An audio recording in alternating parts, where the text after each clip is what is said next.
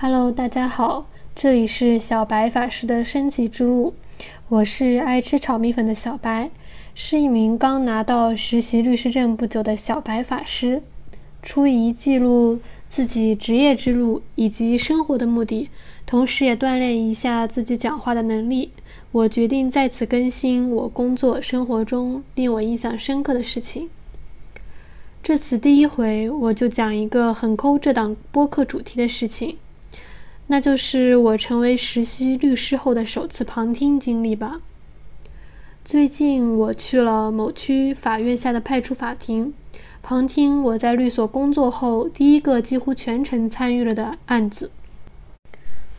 从了解案情、写起诉状、准备证据材料，到网上立案，乃至立案后给负责先行调解的老师寄送纸质材料，都是我完成的。所以这个案件开庭，我势必要去旁听。其实这个案子本身非常简单，就是代教律师的顾问单位。其实这个案子本身非常简单，就是代教律师的顾问单位跟客户之间的买卖合同纠纷，金额也很小，只有几万元。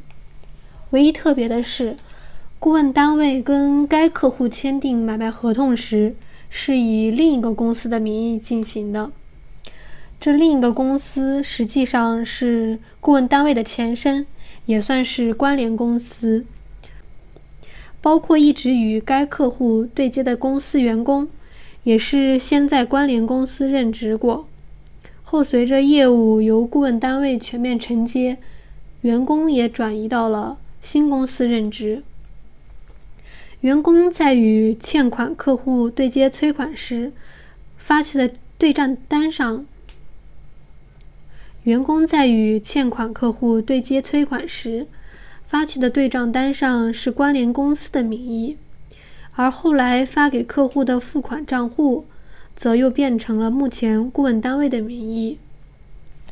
所以实际上可以说，与客户产生纠纷的并不是。与我们签订了顾问单位法律服务合同的，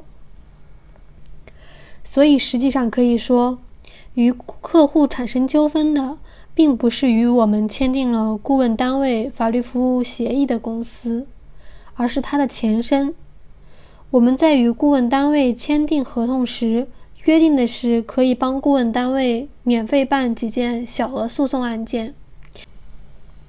因此，我们先拟好了说明内容，以顾问单位的口吻表明该案件为顾问单位的案子，属于我们可以免费为他们办理的小额诉讼案件。再将盖有顾问单位公章的证明及顾问单位当初承接前身公司，再将盖有顾问单位公章的证明。及顾问单位当初承接前身公司业务时发布的说明两者关系的通告，提供给律所风控人员，这样我们才顺利开到了所函。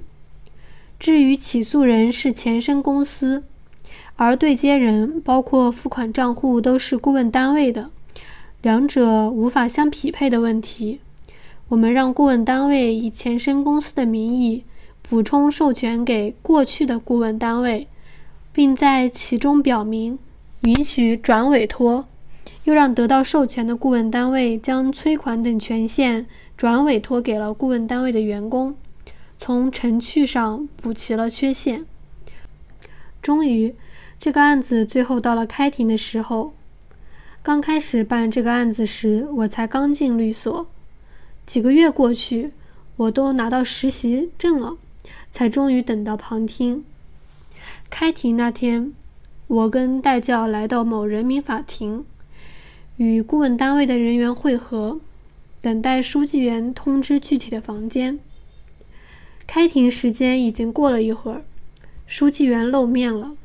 他在电脑前坐下，一边翻看我们提交的材料，时不时向我们询问基本的案情，一边在电脑上飞速敲击着。又过了好一会儿，法官出来了。他拿过我们提交的材料，快速翻看着，同样询问了基本的案情。但问的问题似乎比书记员更少一些。大概十来分钟后，法官结束了翻看与询问，书记员就把庭审笔录打出来让律师签字了。我的代教律师询问法官：“不用走一下流程吗？”法官回道：“不用。”就转身推开小门，离开了房间。这个开庭以一个令我们惊讶的流程及速度结束了。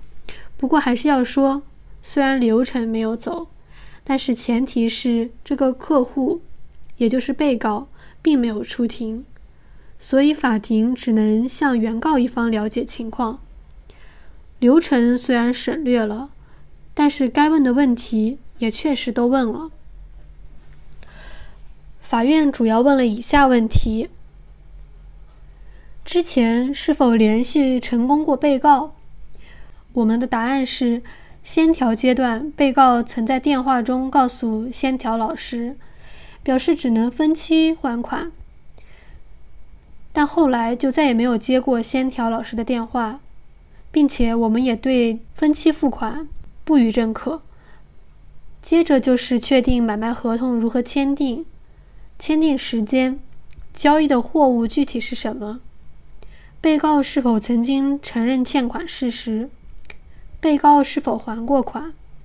确定微信记录中的是否为被告本人？逾期利息的起算标准以及利率标准是依照什么决定的？我们还另外准备有发货单及相应物流信息，不过法院似乎没有问及。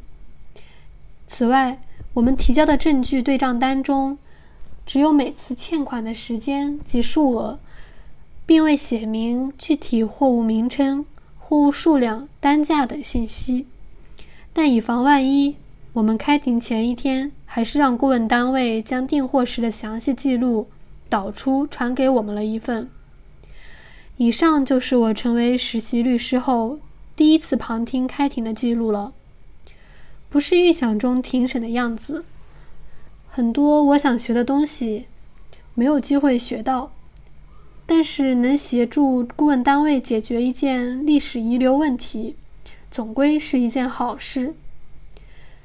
这回的记录就到这里，改天我们再见了，拜拜。